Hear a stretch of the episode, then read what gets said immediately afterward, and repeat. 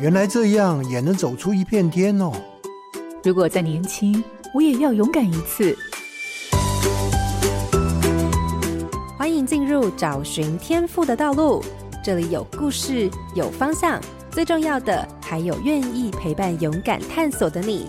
富予慈善基金会和你一起听见教育不一样。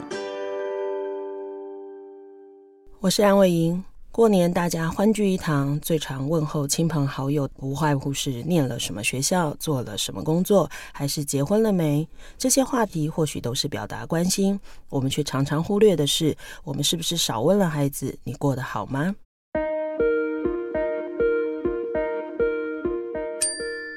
荧光焦点，生命教育。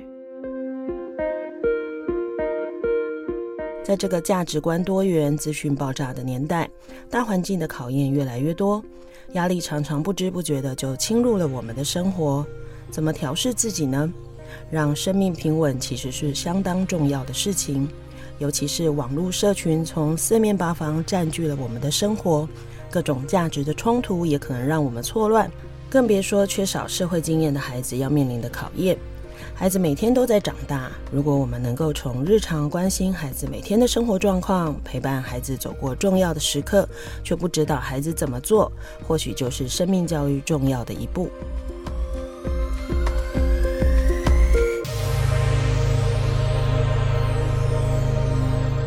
好，家庭联播网的听众朋友，大家好，欢迎收听《教育不一样》节目。本节目每周六上午八点在好家庭联播网、台中古典乐台 FM 九七点七、台北 Bravo FM 九一点三联合播出，还有 Pocket 上也可以听到哦。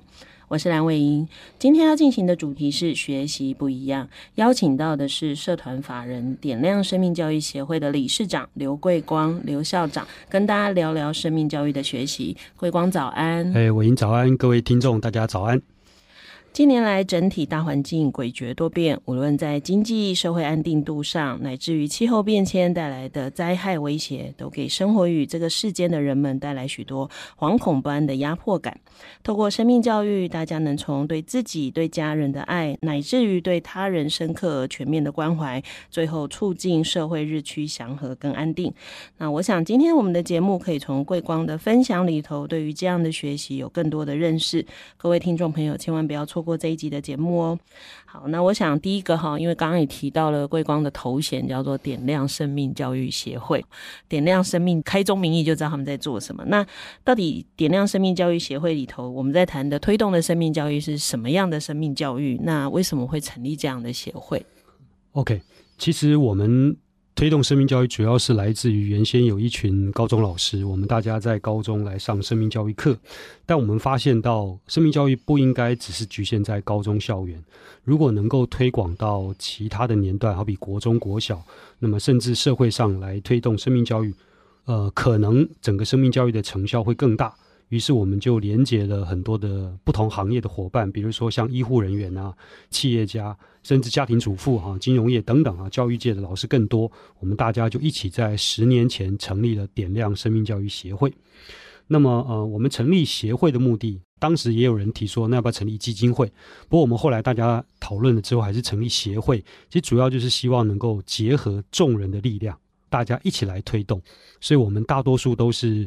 这个小人物啊，大家小额捐款，大家一起付出一点小小的力量，对推动生命有一点点我们的贡献。嗯，对，我记得我以前呢，也是在想我要做协会还是基金会的时候，我问过一个朋友，我说这两个到底有什么差？嗯，他说基金会就是钱。啊，因为基金会要压笔钱，所以基金会是用钱去推动事情，协会是用人去推动事情。好，所以有时候你就要看你的优势，跟你到底要以什么样的方式来进行，嗯，所以才会有一些基金会是可能把钱给一些协会去做事情，自己可能相关做的事情不一定有那么多。哎，可是协会呢，你只要听到协会这个词，就知道一定有一群。嗯，在做事情的人，好、嗯，那当然就回到这个名称里的生命教育，嗯、就是生命教育这个四个字很简单啊。可是如果这么容易就没事了嘛，对不对？嗯、那到底生命教育呃是什么意思呢？呃，其实大家仔细想一想，日常的生活，你会发现到我们人生其实就是不断的做选择。譬如说，你可能今天出门要穿什么衣服，早餐要吃什么啊，这大概都是生活小事。可是有些事情却不能只是随性，好，有些事情你必须要认真想一下。所以一些重要的、重大的决定背后都需要做价值的思辨。那么，因为需要思辨，所以就会有一些价值的比较或者内涵的一些呃思考。那我们为什么要做选择，或者为什么要去做思考？难道我不可以不思考就随便做吗？背后就牵扯到另外一个问题，就是我们人都会死。因为有死亡的存在，所以很多事就变得很有价值。大家可以想象一下，假如你不会死，很多事你不用急着做；或者假如你不会死，很多事你可能不用那么在乎。所以，因为有死亡的存在，所以我们需要去做很多价值的思考。那因为有这样，我们才能做出正确的，或者对我们来说是幸福的选择。那整个来说，其实大概整个历程就是我们在谈的生命教育。那如果我们仔细的来说的话，大概我可以把它分成两大部分啊。一部分就是我们面对刚才我所提到的人生的各种重要的选择的时候，我们需要一些探索跟思辨的能力。好比我举个例子好了，如果我们要找一个谈恋爱的对象，或者我要找一个将来能够一起生活的终身伴侣。那这样的一个事情，你当然要思考一下，到底对方是个什么样的人。嗯，那我们常会说他适不适合我啊？那重点就来了，你如果不认识你自己，你怎么知道对方适合你？于是你就要探索你到底是谁，对方是谁？那你就要去思考婚姻的意义，或者家庭啊、爱情的意义等等。其实像这些事情的背后，都有一些很深刻的生命教育。那这部分就是所谓的生命教育的需要的一种基础能力。嗯，那另外一大块就是我们面对人生的一些发展，人生从小到大，我们不断在成长，不管我们的学业、我们的工作、我们的生活，都需要不断的建构，这就需要我们培养建构的能力。那这部分我们会用三个问题来跟大家做分享，就很简单三个问题。第一个是我们要去问我们为什么活着，嗯，因为我们人一定会死，那为什么活着？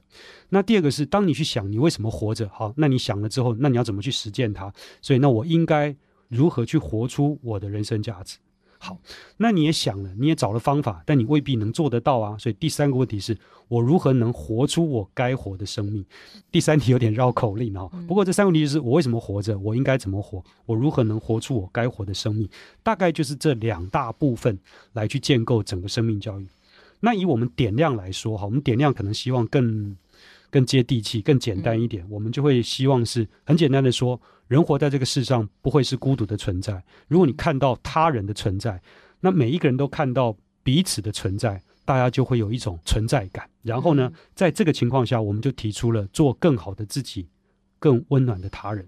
然后我们提了三个字哈，这三个字的发音都一样，叫做遇遇遇。第一个遇呢，就是所谓的相遇。生命当中，我们就有不管是有意或无意的彼此的相遇。那好比我们，我跟伟英认识，是就是一个在教育场合里面的一个相遇，在相遇的过程里面，其实有很多人生的无常，包含生死问题在背后。那另外一个欲就是教育的欲，就是所谓的学习，不管是被动的接受或者主动的去探索这个学习。那生命教育其实很多价值的思辨，它需要学习。那第三个就是疗愈的愈，人生成长过程里面一定会有很多的失落。嗯，死亡就是最大的失落，然后一定有很多的挫折，很多的悲伤。我们如何在生命教育里面得到疗愈，而能够继续的成长？这大概是我们点亮要做的事情。所以，我们透过三个生命的相遇、生命的教育跟生命的疗愈来做整个点亮推动的架构。嗯，好。这听完以后就很疗愈，就是我常常在讲啊，当父母很特别哈。你以为你在教育跟教养孩子，嗯、可是其实教养孩子的过程是在疗愈自己。是，对我真的蛮多父母啊，如果没有认真去思考，你就错过了一个机会，是疗愈你童年至今的伤。因为有很多时候，你换一个角度当父母，就可以体会为什么当时爸妈可能不经意说了什么话，嗯、或爸妈可能对于子女的爱的时间的分配是这样。嗯、因为你在那个过程。认真去换位思考以后，你就会突然明白了很多事情。没错，嗯，然后他也。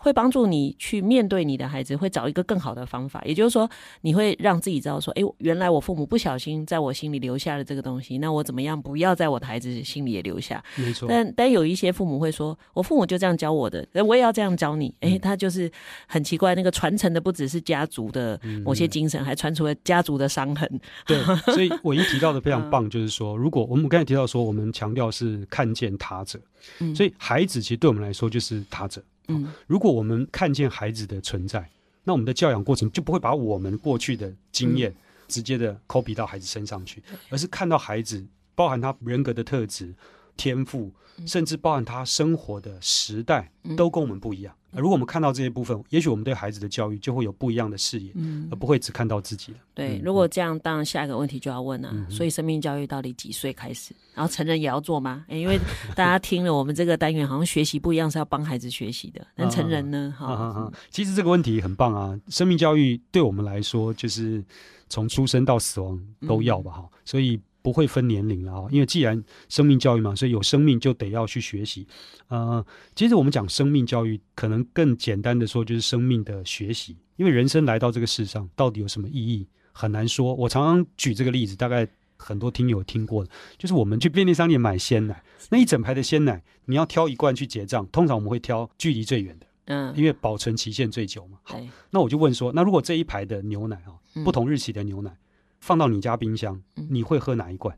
嗯嗯嗯，所以你会倒过来，你会喝快要过，快要过期的。对，那为什么会有差别？嗯，很简单的，因为你家冰箱是你付出的啊。嗯，所以生命的本身的意义来自于说，你付出越多，你越珍惜它。嗯，你付出努力去建构它，它越有价值。嗯，所以老实说，在这个过程里面，每一个人不管小到大，甚至到老，都应该去努力的去建构你的生命，赋予它更多的意义跟价值。嗯，那这样来说，你就越珍惜它。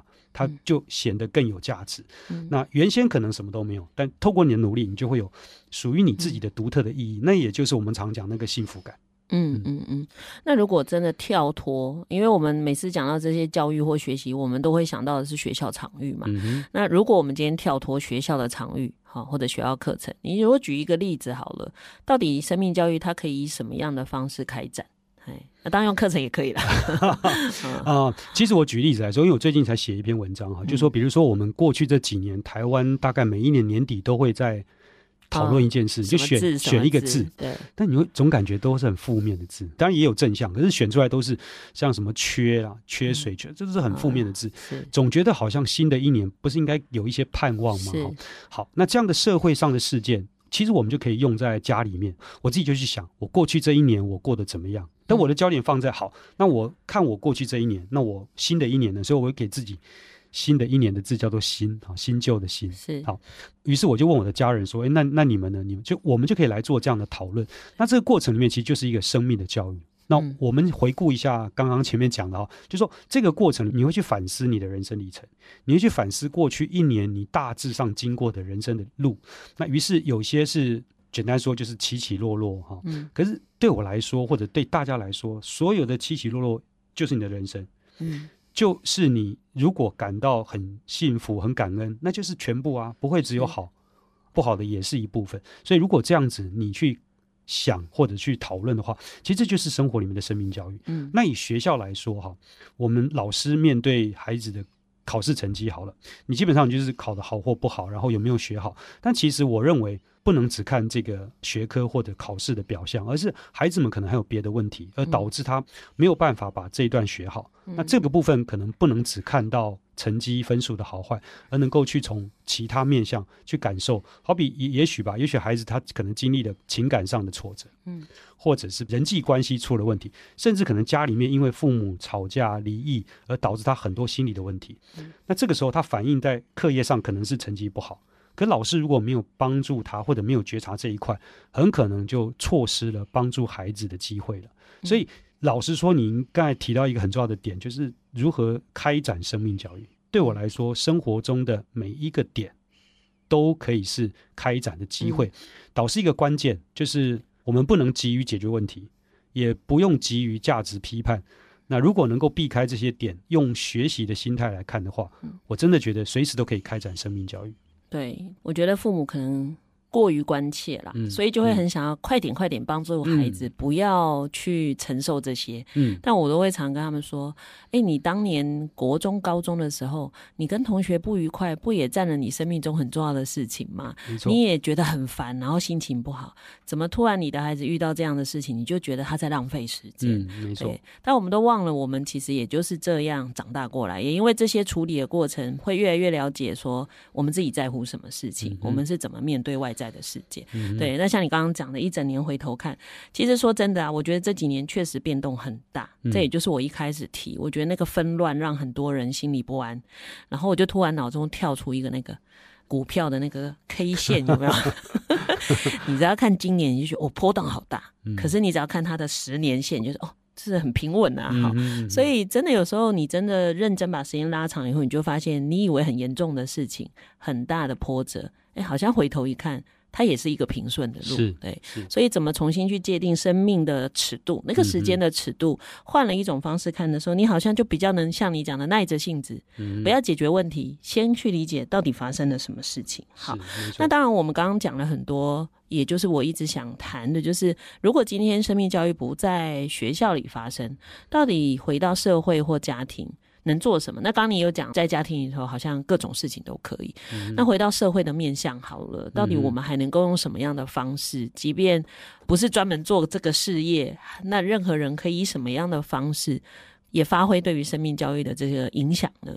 我倒是觉得，大家除了日常生活、工作啊，你说赚钱啊这些事情之外，能不能多想一下，就是人的问题？好比你在公司，你可能同事相处的问题。部署长官的问题，客户这些问题，那如果我们能够在这些工作当中多看到一些人的问题，那对我们来说就是生命的问题。好比今天你去跟客户谈生意，如果你关注到的不只是你的生意，还关注到客户，那我觉得感受就不一样。非常非常多年前哈，我跟那个一群根生人，我去跟他们分享，我知道其实他们满满脑子都想要赚钱，可是他们找工作很不容易，因为他们是有犯罪记录的嘛哈。那所以我就想到说他们。应该可以去做一些比较不是那种企业去审查他的资格的工作，于是我就介绍了一个例子给他。当时台中有一个房仲女王啊，她其实一开始只有国中毕业，国中毕业其实不能当中介人员哦。哦，所以他有一些学历限制，可是他就是锲而不舍，不断的去跟当时的这个中介的老板，就是让他有机会可以练习，然后他去呃提升他的学历，嗯，然后他做到年收入就是年的一年的收入有千万，嗯，那那些跟生人听到就非常非常的惊讶。我跟他讲说，你们觉得他能够做到的原因是什么？其实我后来把故事讲给他们听，那个女王她去照顾客户的家，帮他打扫，嗯、然后甚至帮他们照顾猫狗，然后出国还帮他看房，就是说你会发现她不是只有做中介，所以那个广告是真的，对，是真的。哎、现在很多房仲是是，真的，嗯、就是说你照顾到人嘛哈，所以他会觉得你你是一个可靠的人，放心，所以愿意。同样买房子的人会看到你的用心跟贴心，嗯、信任度就会提高。所以我想很多事情就是，如果我们看到人的存在。好，那现在也有很多讲企业的社会责任，嗯、我想这些东西大概都跟生命教育有关。所以简单的说，如果我们做很多事情多看到人，就是我们一开始讲到多看到对方他者彼此的存在，嗯、那我想这样的一种生活里面啊、呃，我觉得是彼此共好，然后幸福感一定都会增加。嗯、所以如果要说我在社会上怎么去推广，我就是希望不管是个人、家庭、嗯、企业。如果都能够看到以人为核心，我倒觉得不一定是人本啊，因为我觉得人本可能还是人是一个非常核心主导的概念。但我我觉得是看到人，是因为整个社会很多事确实是人延伸的。我们举例子，无障碍空间，嗯，通常都是人造成的障碍。对，所以如果我们能够看到强制他把位置让出来，没错没错。但是很多事情都要透过法律，那恐怕也不是能够是最好的。所以如果能够看到人。大家多一些体会，多一些体谅，多一些同理。我相信这个社会的生命教育，在基本的概念或原则上，大概就可以往外去开展。嗯、那你说要专业的推广，嗯、那当然我们也有很多专业的方法。是，但我觉得如果能够在日常生活里面这么简单的去推动，嗯、就各自的专业去推动，我觉得那就可以了。是，其实有一些事真的是多思考一下，其实那个生命之间的互动就会完全不一样。嗯，没错。就比如说，像我的协会一开始都是年轻人，嗯然后呢，他们都睡得很晚，所以我们刚开始是八到九点上班。后来我想啊，算了，我就八点半到九点半。然后后来我们协会开始有已经结婚的小孩大了要上学的人开始进入了，然后我就调。嗯好，那八点就可以上班。嗯，好，所以我本来是八点半到九点半，然后后来我就调，你可以八点。但我说，如果今天孩子真的有什么事，你也可以七点半上班。为什么？因为我想的就是他可能要早一点下班。嗯，因为孩子就算有安亲班或什么，他回来还是会希望妈妈在，我们就将心比心嘛。然后也是，哎，员工开始变了，我就在想，哎，那我就增加。我们本来没有这个福利，我本来福利就交通补助，我后来就多了一个福利，叫什么？嗯子女教育费，嗯，就每个月都给他们子女教育费，嗯、然后他们就问我说：“为什么要加这个？”我说：“哎、欸，我们在做教育的协会，就要鼓励你们生孩子啊，好，嗯、所以我用这个来告诉你们，你们在教育子女，其实对这个世界很重要，没错没错。对，所以我其实透过这个方式来帮助你，是啊，对，然后所以我就在想的，就是说，到底怎么样在我们的呃职场里头或我们的生活中，对于每一个人的生命多一些关照，然后你做了这些事情，坦白讲。”我都跟他们讲，我什么都可以给，我多募款就好了。对，那就回到其实只要这样子，其实大家就开始对生命的看法其实不一样。没错啊，嗯、而且最近有一个杂志啊，我们就不讲哪一个杂志，他做了一个幸福企业的调查，嗯、报名的很多了，但是得奖的二十几家的企业有一个很特别的数据，嗯、就是他们的出生率是啊比较高，比较高的。哦。所以当企业去照顾到员工，他有足以安身立命、嗯、安家立业的一种稳定感的时候，当然很多事情就会。跟着去改善，所以我一直觉得我们现在面临少子化，可是它不一定是不能解决的。但如果我们没有那种稳定安定感，嗯、对人的关照，我觉得年轻人他他看的可能不只是我有没有钱可以可以生养小孩，好不好？可能还有环境的问题。对对，所以不是九国家政策要跟上啊，嗯、就是所有人都要为这件事努力，因为。将来都没有孩子的，我们就是一群老人了，不知道谁要推谁了。那当然，回到刚刚你有说，点亮教育协会可能在专业上有很多不一样的推动方式。是是是。所以，如果以你们协会在推动生命教育，大概会有哪一些管道跟方式呢？呃，我们目前哈主要的是有几个部分哈。第一个是小学，小学的生命教育，我们是利用晨光时间，然后我们自己设计教材哈，把一些生命教育的核心价值，好比说体贴、同理、尊重。互相的关爱等等，这样重要的概念，透过课程设计来进入到小学啊。那我们的做法大概就是去拜访学校，那如果校长、老师、家长愿意。我们就进行师资的培训，然后提供我们的教材。那我们的教材是跟呃私立大学的方志华教授跟我们一些小学老师来做这个研发。哈，目前我们有三年级、四年级和五年级的教材。那么利用晨光时间进去。那么如果听众你有学校在学校，你们愿意，其实可以跟我们联系。当然，如果您是企业界，你愿意认养某些学校，那我们就可以。啊，就是合作，嗯、因为我们就遇到有一个是希望去那个学校，原因是他是那个学校毕业的啊，啊那他是母校，我觉得那很棒。那这是我们在小学做的生命教育，嗯、中学的部分我们比较偏重在高中，因为我们写了高中的教材，那我们也做师资的培训，包含到我们。啊，寒假我们北中南都做了高中老师的这个师资的培训。那很有趣的是，在我们消息出去之后，嗯，小学老师、社会人士他们都也都想要参加。嗯、这部分我们后来协会就开办了我们自己的师资培训，嗯、那就针对社会人士。不管你是家庭主妇，你是企业员工，或者你是学校老师，你都可以来参加我们的师资培训。一方面你自己得到成长，二方面你也可以去做一些推广。三方面，如果你要到学校去做，刚才我们讲的那个生命教育，也可以去做啊。所以我们自己有师资培训。那我们另外还有一个比较特别的啊，就是我们也做了大概十二年了，就是在矫正学校。嗯，好。那台湾有四所矫正学校，我们目前是在高雄的明阳、彰化的励志跟新竹的城镇中学，我们老师进去上生命教育课。其实这些孩子在我们长期接触来看，呃，我觉得有很多的地方需要帮助。那我们就专注在怎么去帮他们去把人生的视野打开，同时做出很多不同的价值抉择。因为对这些孩子来说，他是缺乏爱的。那甚至他们感受到是被社会抛弃的，同时他们当然也接收了一些我个人认为不太完整的价值观啊。嗯、举个例子好了，有一个孩子国中的时候跟家里发生很严重的冲突，但因为课业没有表现很好，以至于家长要求之后，他就越来越放弃，所以形成很大的冲突，他就翘家。那对一个国中生来说，他要翘家，他首先面对的就是生存问题，嗯、所以他就被吸收了做诈骗。但是因为他是一个聪明的孩子，所以他很快的就可以在那个呃领域拿到他觉得非常丰厚的收入。后来就出了事了哈。像这样的一个过程里面，你会发现到它的价值就是扭曲的。嗯，那我们怎么透过生命教育让他有一个重新打开视野？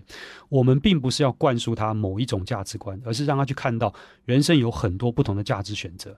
他年纪轻轻，他根本还没有这么完整的思考的时候，他就已经走上歧途了。那我们是不是应该去帮他们？所以在矫正学校里面，其实非常多的孩子是我们讲的直白一点，就是被家庭。被老师、被学校放弃的孩子，那我们应该要去给他们一点机会。虽然是很困难、很辛苦哈，但是我们觉得一定要做。所以十多年来，我们在检所也做这样的生命教育。那当然，另外我们也办很多的演讲、工作坊，甚至电影包场，然后亲子营队啊。我们通常邀请爸爸妈妈带孩子一起来。那我们的课程就是大人上大人，小孩上小孩，但他们会有一些互动。那我举其中一个例子好了，我们会设计让小朋友去教大人。嗯就倒过来，那过程当中，大人就会发现，哎，原来小孩的某一些教的模态，跟他教小孩的时候是一样的。说，哎，你怎么那么笨啊？哎，你讲讲，哎，我帮你做了。透过换位的一种呈现，大家就会有一些反思。当然，特别是爸爸妈妈的角度反思。然后，我们也让孩子知道爸爸妈妈的辛苦，或者爸爸妈妈做了某些事，他们可能不太高兴。可是，他们如果了解爸爸妈妈的想法，那于是就会有更多的沟通，并不是教他们接纳，因为我们也不认同。天下无不是的父母，其实父母亲当然出发点都是对的，可是方法不一定，所以我们反而鼓励孩子在方法上去跟爸爸妈妈做沟通、做讨论。所以像这些东西，大概也都是我们点亮在推动的，我们的工作跟我们的方法。那未来我们也会加入，就是 YouTube 或者是 Podcast，然后我们希望有一些。啊、呃，线上的演出，像我们最近就在筹备，呃，可能会在六月吧，有一个跟生死议题有关的戏剧演出。那也欢迎听众朋友稍微关注一下我们的讯息。对，因为其实刚刚大家听到很多哈，不管从小学的、高中的学校教育，或者是矫正学校比较特殊的孩子的教育，或者是社会大众的互动，包含家庭的部分哈。其实生命教育真的就像刚刚桂光说的，你从任何角度你都可以做。当然，点亮不能做完所有的事哈，所以真的还蛮需要大家在不同的场域里头一起做这样的事情，然后让这个社会更好。其实我常说，也许你很关心你的孩子，但你忘了一件事情：你孩子是生活在社会中，一定要所有人的生命都变得更好，你的孩子才能在更好的环境里头实现自我。没错，所以千万不要只在意自己的孩子哈，因为所有的孩子其实真的都是我们的孩子。确实，确实，我可以补充一下，我像我们在小学哈，那个做生命教育很多。家长职工也来上课，然后他们都会说他要上自己班的课，嗯、我就说，嗯，我们建议第一个易子而教，嗯，第二个是如果你能够去照顾到更多孩子，其实对你的孩子是更有帮助的。是，所以我们现在的很多家长职工反而很愿意去。各种不同的班级或学校来上生命教育课，是。其实我们常跟很多父母或老师谈，他们都跟你说：“对啊，对啊，我也知道这件事很重要。可是啊，就是可是啊，可是孩子要升学，孩子有很多竞争现实的问题，弄到最后这一类的事，本来应该是要花时间慢慢做教育的，结果都变成宣导。那些宣导就是三十分钟、十分钟，好像讲完孩子就应该这样，然后导致到我们现在发现学校里头或者是在生活中，孩子们有很多的状况，或者是成为大人之后。”开始有很多身心状况，那你怎么看目前的这个整个呈现的社会状态呢？不管从孩子或成人的身心状况来看，嗯哼，其实我们可以请爸爸妈妈想一件事，就是说，当你的小孩成绩课业不好的时候，你焦虑，那你的方法是什么？可能找补习班、找家教，或者让他买参考书、写测验卷等等等等等等的方法，但不一定有效。然后你发现孩子的问题好像不会只有课业问题，或者我简单的说。当我们在陪伴孩子成长的过程里面，你会发现到，除了课业以外，你到底关心什么？很多时候，爸妈会跟我说：“哦，不就只有课业吗？”但其实，在课业以外，有非常非常多的问题。在我看来，那都是生命教育的问题。那我最近有个朋友啊，找我吃饭，然后呢，约好的时间呢，前一天打电话说啊，他不能来，不能来。他说因为小孩有状况，那就改时间。两个多小时谈的全部都是孩子的问题，孩子因为课业压力。导致有一些忧郁的倾向，嗯，不想上学。那先生也因为孩子不上学，每天逼他上学，然后有很大的冲突，然后也忧虑。在这个过程当中，我就跟他提了一些建议跟方法。他突然跟我说：“他说刘老师。”你说的这些，我都有去上课耶，像什么萨提尔沟通啊那些的，我都有去上课啊，可是怎么都没有用啊？我就说，问题是你平常跟孩子沟通，你都不用这些方法，好，你以为你会了，但实际上你没有，没有用出来。所以也就是说，我跟他说，你有方法，可是你没有心法。嗯，好，心法就是观念嘛。好，你的观念没有真正改变，最后我们的共同结论就是，大人的问题需要大人来解决，嗯，问题不在孩子身上。结果让我有点震撼跟惊讶的是，在回去没有两天，他就传了一段录音档给我听，是他的先生跟孩子发生非常激烈的冲突，孩子后来就是有点自伤的一些动作出来，然后他过去就抱着孩子，然后他一直说：“弟弟没关系，妈妈陪你，妈妈陪你。”嗯，然后事后就跟我说：“刘老师还好，你有一直提醒我，问题出在我们大人身上。”所以他看到他先生跟孩子的冲突的时候，他就意识到这件事情。隔了几个礼拜，我就问他状况还好吗？嗯，他就说没有比较好。那我后来才发现，其实又回到原来的那个圈子里面去了。所以我们常常要提醒大人说，孩子是逐渐在长大的。嗯，我们会有两个错误的，我认为是迷失啊。第一个，好像孩子读了国中、高中就突然长大了，这是一个错误的。再来就是，好像孩子永远长不大。但我认为孩子不会突然长大，也不会不长大，还是慢慢慢慢长大的。还是老话一句，你要看到孩子的存在，你要看到孩子的样子。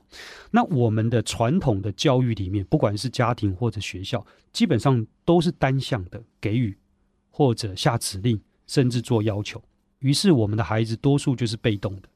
我认为这种模式没有办法让孩子迈向成为他自己的那一条路。并不是说我们尊重孩子，他就会成为他自己，而是他要开始往那条路去走。所以，我觉得我们应该要去思考这件事情。可是，我们仔细的想一下，我们在学校里面，通常把生命教育都当做是辅导室里面的一个业务，嗯、一个档案夹，大概就解决掉了。但是，在我看来，我认为生命教育它应该是教育的基础，所有教育的基础。以刚才我们提到的学科。教育来说，其实学科很重要，因为我们要创造人生的幸福，要在现实生活过得好，要工作，要能够有成就，人类社会文明的进步，很多时候都是这些知识所发展出来的。嗯、所以它是一个很重要的一个学习。可是不要忘记了，它是工具性的。嗯，所有工具性的实现我们人生幸福的工具的这些学科背后都有个问题，就是到底为什么我们要追求什么？我们为什么要使用这个工具？就好像我以前我问学生，我就学生说，你的人生目的，他说光哥，我就是要拼命的赚钱，赚很多钱。我就问他，那你钱赚那么多要干嘛？他说，嗯，我还没想过，但是等我赚很多了再说。再说对对，这样我我就说，嗯，那你有没有设定你要赚多少钱，你才觉得要开始想这件事情？他说没有啊，就拼命拼命赚钱啊。我就说好，那你要记得一件事，就是你一定要记得光哥，就将来钱太多了 要捐给你。对 对对，捐给过我们来做生命教育。所以你会发现到说，如果我们的孩子引导他们去思考。那个 why 为什么？那他也许就知道、嗯、哦，我要赚钱，可是我这些钱是做什么用？是或者我要去做哪些事情，让我的幸福感增加？为什么要这么做？因为人不会是工具性的存在，人不会是工具，人是价值，人是目的，人是创造性的动物。嗯、所以你要去想的是，为什么要去追求这些东西？人生的意义是什么？这个才是人生幸福的关键。是。这个对父母是功课，嗯，我觉得，嗯，其实我常常会觉得，有时候父母会把孩子当成生命一个绩效或一个责任，可是我有时候真的要学一件事是，这只是两个有交集的生命，嗯，然后他也正在面对他生命成长历程中这个阶段该发生的事，而这个他正在发生的事是你早就经过的事情，嗯可是你又不能介入啊，因为那是他目前的状态去思考问题。那你怎么保持一个刚好的支持的角色？这真的蛮难的。没错，没错。所以我常觉得父母亲他其实真的要懂得自我节制。嗯，对，那个界限要抓好。意思就是说，我当然知道你很希望孩子问题赶快解决，因为你觉得你好像一直被影响。可是说真的，孩子并没有要影响你，是是你真的太在乎，或者你觉得，哎，我是不是应该做什么？可是有时候真的孩子要的就是你理解我。跟你陪伴我，对，因为确实像桂光讲的，其实我也是听到越来越多拒绝的孩子。因为他的问题跟他的声音一直没有被听到，比较强烈的就会有伤害的行为。个性好一点的孩子，他最后其实就是把自己藏起来，没错，因为他不会去伤害别人。可是我可不可以躲起来？你不要再叫我去面对那些我完全没办法处理的事情。嗯，好，那这些其实孩子有一些症状，平常都会有感觉，父母其实一定都知道，只是你不要去忽略他。好，嗯，那当然桂光刚刚有讲是孩子们都要走上属于自己生命探索的路嘛。那到底孩子们在走上这条路的学习过程中，像你自己的经验里，孩子到底在探索自己的生命过程、生命教育的意义的过程，会遇到哪些困难呢？其实这个是一个非常大的问题。嗯、我觉得困难无所不在，都是都是困难，都是困难。是，但是我觉得我们真的要懂得稍微克制自己哈。嗯、我举我们家小孩的例子啊，我女儿二十几岁交男朋友的过程当中，我作为一个爸爸，我其实在这个过程当中呢，我就尽量自我克制。那为什么呢？因为如果我有某一些比较明确的言语或者是行为的话，都会被解读成说啊，爸爸，你这个对小情人交男朋友，你大概吃醋啊，嗯、或者是就会有一些立场上的，我觉得很诡异的一些呈现哈。但重点是，我会认为哈，我作为一个爸爸，我在表达意见的时候，我很可能会干扰到他自己做的一些思考跟抉择。那我觉得应该要去面对的是，他要去学习、去探索，透过谈恋爱或交往。去辨识这个人到底适不适合他，嗯、但如果掺杂了我或者我太太或者我们的因素之后，他就会有很多判断上的失准。那所以我们就一直非常克制。好，但是多年之后，我女儿分手了，啊，非常非常难过。那于是我就跟她聊他们谈恋爱的过程啊，好，然后聊了一下，就我女儿就突然跟我说：“爸爸，那为什么当时交往的时候你都不跟我讲这些？”嗯，我就说：“我讲了，你当时会怎么听？”嗯，跟你现在听会不一样啊，因为我会去分析我所看到的这个啊男生他的优缺点。那我觉得人没有什么好或不好，但确实有适不适合的问题。所以我跟我女儿谈的是从爸爸的角度看这个男生他的特质优缺点，他适不适合你。但我当时不能讲，是因为那是我的判断。但经历过这一次之后，后面很多事情我女儿反而会清楚啊，原来爸爸的角色或者。爸爸的克制到底是什么样的一种这个想法？嗯、那我也借这个故事来给我们的爸爸妈妈去分享说，其实孩子需要很多学习跟探索的空间。当我们很多事情总是用介入的方式、用掌握的方式、嗯、用帮他解决的方式来处理的时候，其实在剥夺他学习跟成长的机会。比如说，我举例子，孩子在学校发生的事情。为什么鼓励孩子去跟同学、跟老师、跟学校主任去沟通？那为什么要急着大人出面，然后甚至还要找民代，甚至还要投诉？当然，我觉得这都是方法。可是每一种方法，它到底带来什么样的我们讲副作用也好，我们真的要想一下。那我从教育来看，我觉得不管哪一种方法，如果能够给孩子最大的教育成效，那就是我们在教育人员应该要去坚持的事情。所以，如果我们可以试着去思考。如果给孩子很多探索跟学习成长的空间，那我们就要学会克制。那如果你真的忍不住，你就丢一些音架，丢一些提问给他，丢、嗯、一些用一种建议或者用一种讨论的方式给他，我都觉得这些东西都是很重要的哈。嗯、所以你刚才问我说，诶，我们遇到什么困难？困难。可是其实我觉得困难太多了，生命本来就充满困难。那我倒不如是用我们的基本态度去面对各种困难。嗯那还有一种就是说，我过去几年啊，常常会鼓励大家就正向思考。后来我发现，不见得每个人都能正向，正向压力好大。是，所以我们就开始教大家，那不然先正念，就说这件事它的发生，它有一定的脉络，对，理解它。比如说，孩子其实遇到了冲突，他就是会难过。那你先用正念的态度去说，这很正常。对啊，但是你就不要用太急的啊，不行，我要不要让他这么难过。啊，你想要解决这个问题，那就又急着想要介入了。是，所以很多时候他确实需要时间，需要累积。那我们如果能够学会正念，不要让情绪来主导我们，也不要让我们对于事情的理解有过于急躁或太多的价值判断下去，我们就容易 hold 住给孩子处理的那个空间。我相信这些基本的原则会帮助我们去面对生活当中无所不在的各种难题。是啊，就是你让孩子愿意邀请你成为参与者，还是孩子躲着你？没错，我觉得这个真的是要蛮小心的，然后怎么去拿捏刚刚好。而且我我一直都会觉得正向这件事好勉强人哦，就是会不开心啊。为什么我一定要当一个开心的人？就是明明我被欺负，我就是生气，我为什么要马上就要表现的很大度？这好像有违常理哈。但是怎么先去接纳那个情绪，再去分析跟思考自己的情绪来源，或许是比较健康的。方式。是是是。那不然，其实孩子长大的过程中会一直被教导的，爱生气是不好的。嗯嗯，那这很怪，他就会变成把生气隐藏起来。没错啊，然后后来长大一爆都是很恐怖的事情。但情绪的表达有的时候是很重要的。对啊，它是一个要学习的过程哈。但是刚刚桂光在讲那个男女交往的这个妈妈处理方式就不一样。我其实就是观察，因为我女儿在从小到大，她做什么选择，她就知道我不会干涉。嗯，那我就在旁边看，我只问了一句话，我说：“如果要跟这个男生结婚，你会犹豫什么事？”那他就会讲了。嗯嗯。那我就说为什么？嗯嗯。那从这个你的犹豫中，你可以告诉我，所以你最在乎的是什么？嗯嗯。最后我就跟他讲说：“你有把你这个想法告诉他吗？”不然有一天他被判出局，他都不知道发生什么事。嗯、我说，我认为你应该找机会让他知道，其实你很在乎这件事。嗯、哼那如果他会觉得你何必在乎，我根本就不在乎，那这时候你再去考虑。嗯、但如果他听完以后，他在乎你们的关系，诶，他愿意开始改变自己，对你们都是好事。没错。然后后来真的就跟那男生讲，嗯，对，我觉得这是好的，就是、反正又不是我要嫁。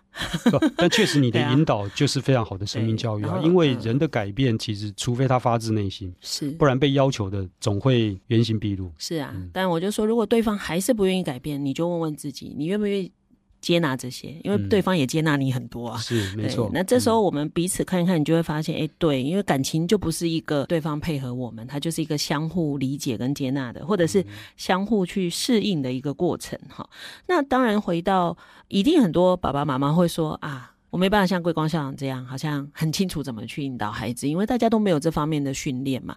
不管孩子或父母，到底有哪些方式可以取得一些相关的资源来做这样的学习呢？我还是先强调，爸爸妈妈或师长要有一个基本的认知，就是说，生命教育是重要的。先认为它重要，你才有可能去做一些学习跟探索。我举个例子好了，很多人赚了钱一样不快乐，考了高分好像也开心不起来，那为什么？其实就是少了生命教育这一块，这概念就好像是你有强健的身体，但你没有了灵魂，大概这样概念。那你先有这样的认知，好，那接下来你就开始可以去做各种的学习。那对我个人来说啦，我觉得比较简便的方式就是阅读，或者听像听我们这样的广播，或者听 Podcast 啊，或者去听一些演讲，做一些重点摘要。但你学到的都还是别人给你的方法。但如果你不能够自我练习内化，恐怕还是没有用。就我举个例子哈，我的朋友他的小孩是国八的学生，那孩子在那个时候得了忧郁症，跑来找我们。这个朋友啊，他们特别，就是他们叫做非常纯正的家庭。怎么说呢？就是爸爸是建中，妈妈是北一女，哦、然后两个都台大出国留学啊，所以对孩子的要求就很自然的，就是希望能够有跟他们一样的优秀表现。嗯、但没办法，孩子就是有了忧郁的状况，所以我们就提醒他要克制哈。然后他们也很努力，也很努力，都不提功课这些事情了。然后孩子就慢慢的稳定。但有一天呢，很有趣哦，他在公司听到了。同事的小孩考上了北一女，哦，他压力大家很开心。那回家就在饭桌上分享，对，他就不想就、嗯、因为就开心嘛，就分享这件事情。是。他说，突然女儿就大叫，哦、就说我就知道你们根本就是好、哦，就开始就演的。啊，对对对，之类的。嗯、我就跟他说，嗯，对，这样可能会给你更深刻的体会，就知道说很多事情，如果你没有内化啊，我们不能说用演的了哈，但是确实你就没有办法真正去照顾到孩子的内心。嗯你只是压抑自己，不要表现出来，但没想到你内在的深处还是在乎这件事。没有错，没有错。孩子们就在等你什么时候被他抓包的，也，也没那么。其实确实是，我发现很多孩子都在测试父母。嗯，你真的爱我吗？是你真的怎样吗？是，但他总是在找线索。是，然后没想到他累积了很多你的罪证。没有错，所以我我常觉得父母亲其实确实辛苦哈，但我们就是一致嘛哈。我们学了很多方法，尤其是我觉得现在台湾社会要学东西其实非常简单，像我自己去跑步运动的时候，我就听个 podcast。那我有的时候在等人的时候，我就可能翻翻书来看，其实非常简单。那我们就抓重点，我不一定要成为一个教养的专家，我只要让自己成为一个更好的爸爸妈妈就可以了。而且不是马上就成为，而是一个过程嘛。所以其实可以学的东西管道都非常的多，但那个心法其实非非常重要的。所以我是鼓励啦，鼓励大家能够互相的这个呃练习，尤其是家里面爸爸妈妈其实可以互相练习。嗯，那我我其实举个例子好了，我。我两个子女小时候，我弟弟常打他们。当然那个打也不是每次打，而是我弟弟跟我说，他不能容忍小孩子说谎，所以只要孩子说谎，他就会打。但有一次他就打的比较严重，可能我想事情比较严重，我妈妈就看不下去，反而跟我弟弟起冲突了，就跟我讲。那我于是我就约我弟弟出去喝咖啡，我就问他，他就说他就是不能容忍孩子说谎啊。嗯，于是我就问我弟弟说：“那你有没有说过谎？”他说：“我们不一样啊。”我说：“哪里不一样？”所以当我这样跟他对话之后，他会发现到，其实孩子会说谎是有原因的，是有脉络的，而且甚至有时候说谎是我们生存的本能啊。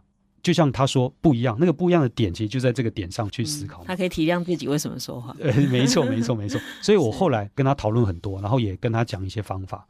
那我们就慢慢练习哈。所以我的两个侄女从那时候就没有再被打过哈。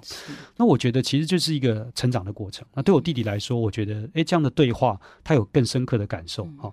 那我会觉得这样的方式应该会让我们有很多的。可能的点去看到生活当中，其实有很多的机会，让我们跟孩子可以变得更好。嗯嗯，所以其实从这个过程，或者是桂光分享的故事，听众朋友可以想啊，就找一个你觉得呃很，你可能会很执着或生气的那个当下，总是能让你有不同的看见的朋友，嗯、跟他讲讲话也好。对，没错，没错。对，你不要找一个同温层。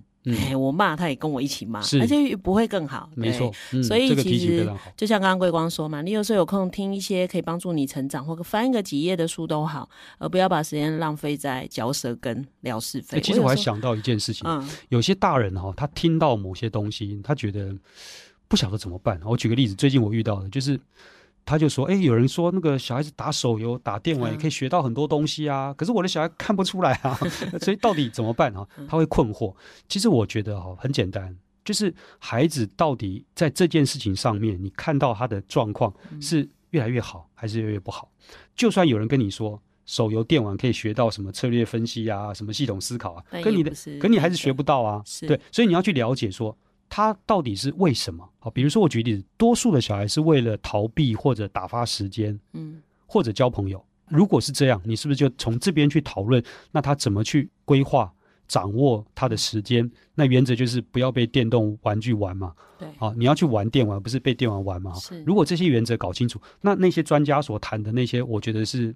很重要，但不一定是你的适合的。那同样像我的学校，我早期在学校里面，那家长跟我说：“哎，那校长你怎么不去找某某人来演讲？”我就说：“那个教授讲得很好，可是他的东西不适合我们孩子啊。嗯”所以，我们大人也要去做一个筛选，说：当你听了很多的演讲、podcast 或者是什么看什么书。你要回头一定要去了解你的小孩，嗯，你们的家庭脉络一不一样？没有错，脉络非常重要。对，脉络不一样不行哈。那当然有一些我很想问的，刚刚桂光中间都提了哈。那当然最后一个问题，我想问的是。不止孩子啦，我们刚刚讲那么多孩子，其实成人心里头出状况，常常是不知道要求救的，或者是会觉得我不应该说，我应该坚强。嗯、那成人到底要怎么帮助自己呢？在生命教育的这部分，嗯、我其实一直觉得教育比较重要，而不是遇到问题解决。如果我可以让自己不要发生那件事，嗯、而不是把重点放在如果我发生了要怎么解决，那我们可以怎么帮助自己？嗯、我的建议了哈，就是如果以我这个年代，在我们成长过程里面，我们其实很少被教到。看到自己，嗯，我们常常就觉得你要努力学习，然后为别人付出，然后找工作，然后照顾家人哈。我觉得我们大人其实可以练习看到自己，就说认识自己，你自己是一个什么样的状况的人。以我自己来说，我其实刚辞去校长的工作嘛，哈、嗯，其实老实说那一阵子，非常多的朋友跟我说啊，这样太可惜啦，太可惜啦。可是我自己很清楚，也许我当个校长能力不会有问题。嗯，但适不适合，呢就是要去思考的问题。所以对我来说，我是转换一个工作，但并没有离开我喜欢的教育。也许更直白讲，校长就是一个工作，一个职称。那所以我们要去反思自己。另外就是，我觉得某些时候要对自己好一点，但那个好并不是那种放纵的哈。比如说，你明明胆固醇已经够高了，你还要去吃 太多海鲜。就是比如说，哎，你有时候就放松一下，有时候去运动一下，有时候去跑步或看场电影、喝个咖啡。在这个过程当中，你又可以去认识你自己。那我觉得这个是非常非常重要的。还有一点，我觉得还是要去想的，就是苏格拉底说过哈。没有经过审视的人生是不值得活的。嗯，像我们刚才前面谈那么多，就是家长懂得自我约束，就是因为你不能够把你个人的成长经验、生命经验直接转嫁到孩子身上去。但同样的，你也不应该把你自己的过往的成长经验、生命经验就直接的去面对你自己，那也要经过反思，因为你的人生经验里面有太多太多，并不是你自己愿意的，嗯，也不见得是你自己去给的，可能是你的家长、你的父母亲、你的公司伙伴、你的朋友、你的师长给你的，那你当时不知道为什么你就接受了，你是不是要好好想一想？好，当然并不是说要去推翻一切，而是你要给自己一个安身立命的那个思维。就是今天我做这份工作，可能到最后我发现好像并不是我真正喜欢的。可是人生有多少是一定都能自己喜欢的呢？于是你在你现在这个状态里面，你如何给他一个稳当的定位，然后你去做其他的事，让你快乐。所以我们看到有人是。工作、兴趣、专长结合在一起，可有人不是啊？有人是他可能工作了，然后他他有了薪水，他有了收入，他就去可能去旅行、去冲浪、去学画画、去做一些他想做的事，这都是很好的人生。所以我觉得大人可以适度的。去反思自己的状况，然后找到一些自己人生的呃愿意投入的这个事情。譬如说，以我来说，我退休了，其实我当然现在还慢不下来，可是我其实想做的什么？我想去学画画，嗯，我想去学木工。哈，很多人觉得，哎，你干嘛学木工？因为我从小就喜欢做这些东西。嗯、然后说，安天你要做什么？我说没有啊，就是简单的桌子椅子啊。因为木工一定要做出什么好，但在那个过程当中，我自己会比较能够去安定我自己，嗯、然后我觉得那是我生活的某一种。幸福的来源，所以类似这样子，是不是我们大人也可以去做这方面的思考？那当然呢、啊，如果能够做志工服务，我一直觉得当志工服务会是人生很大的幸福。嗯，可一开始你会觉得我付出时间，然后没有收入，可我还要去看别人脸色。但你其实会发现，当你观察人生百态，当你把自己，因为当志工的过程，你会把自己放空，那你会看到别人。然后你过去之后，你再回头看自己，你会更认识自己应该在什么位置好好的过日子。所以当志工也是非常好的这个生命的教育。嗯，好，桂光给了大家很多的建议哈，当然不止刚刚那一段了，我们整个过程中我们讲了很多的建议，大家就捡着用。是是是，意思是什么？你现在的时间，你现在的心力，你能做多少都好，但是。一定要开始，嗯嗯，因为桂光说要学画画跟木工，他都还没开始，没错，他已经退休半年了。我很想质疑他这个点，但是就是一定要记得，当你真的想到这件事，行动就对了嘛。因为生命就是一直往前走。你如果再不行事，我怕你改天要花很长时间。其实我我是期待这个下半年可以开始。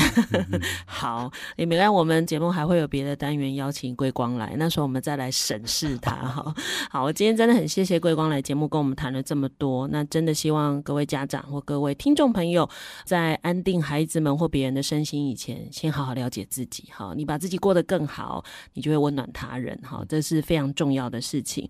谢谢桂光，谢谢大家，谢谢魏莹。感谢您收听今天的节目，邀请您关注节目的粉丝团动态，并与我们互动。接下来，请您继续锁定好家庭联播网台北 Bravo FM 九一点三、台中古典乐台 FM 九七点七，也邀请您上 Podcast 搜寻订阅教育不一样。感谢社团法人点亮生命教育协会理事长刘桂光的受访，我是蓝伟莹，教育不一样，我们周六上午八点见。以微笑点亮教学现场。赋予慈善基金会与您一起支持教育，陪伴生命找到自我价值。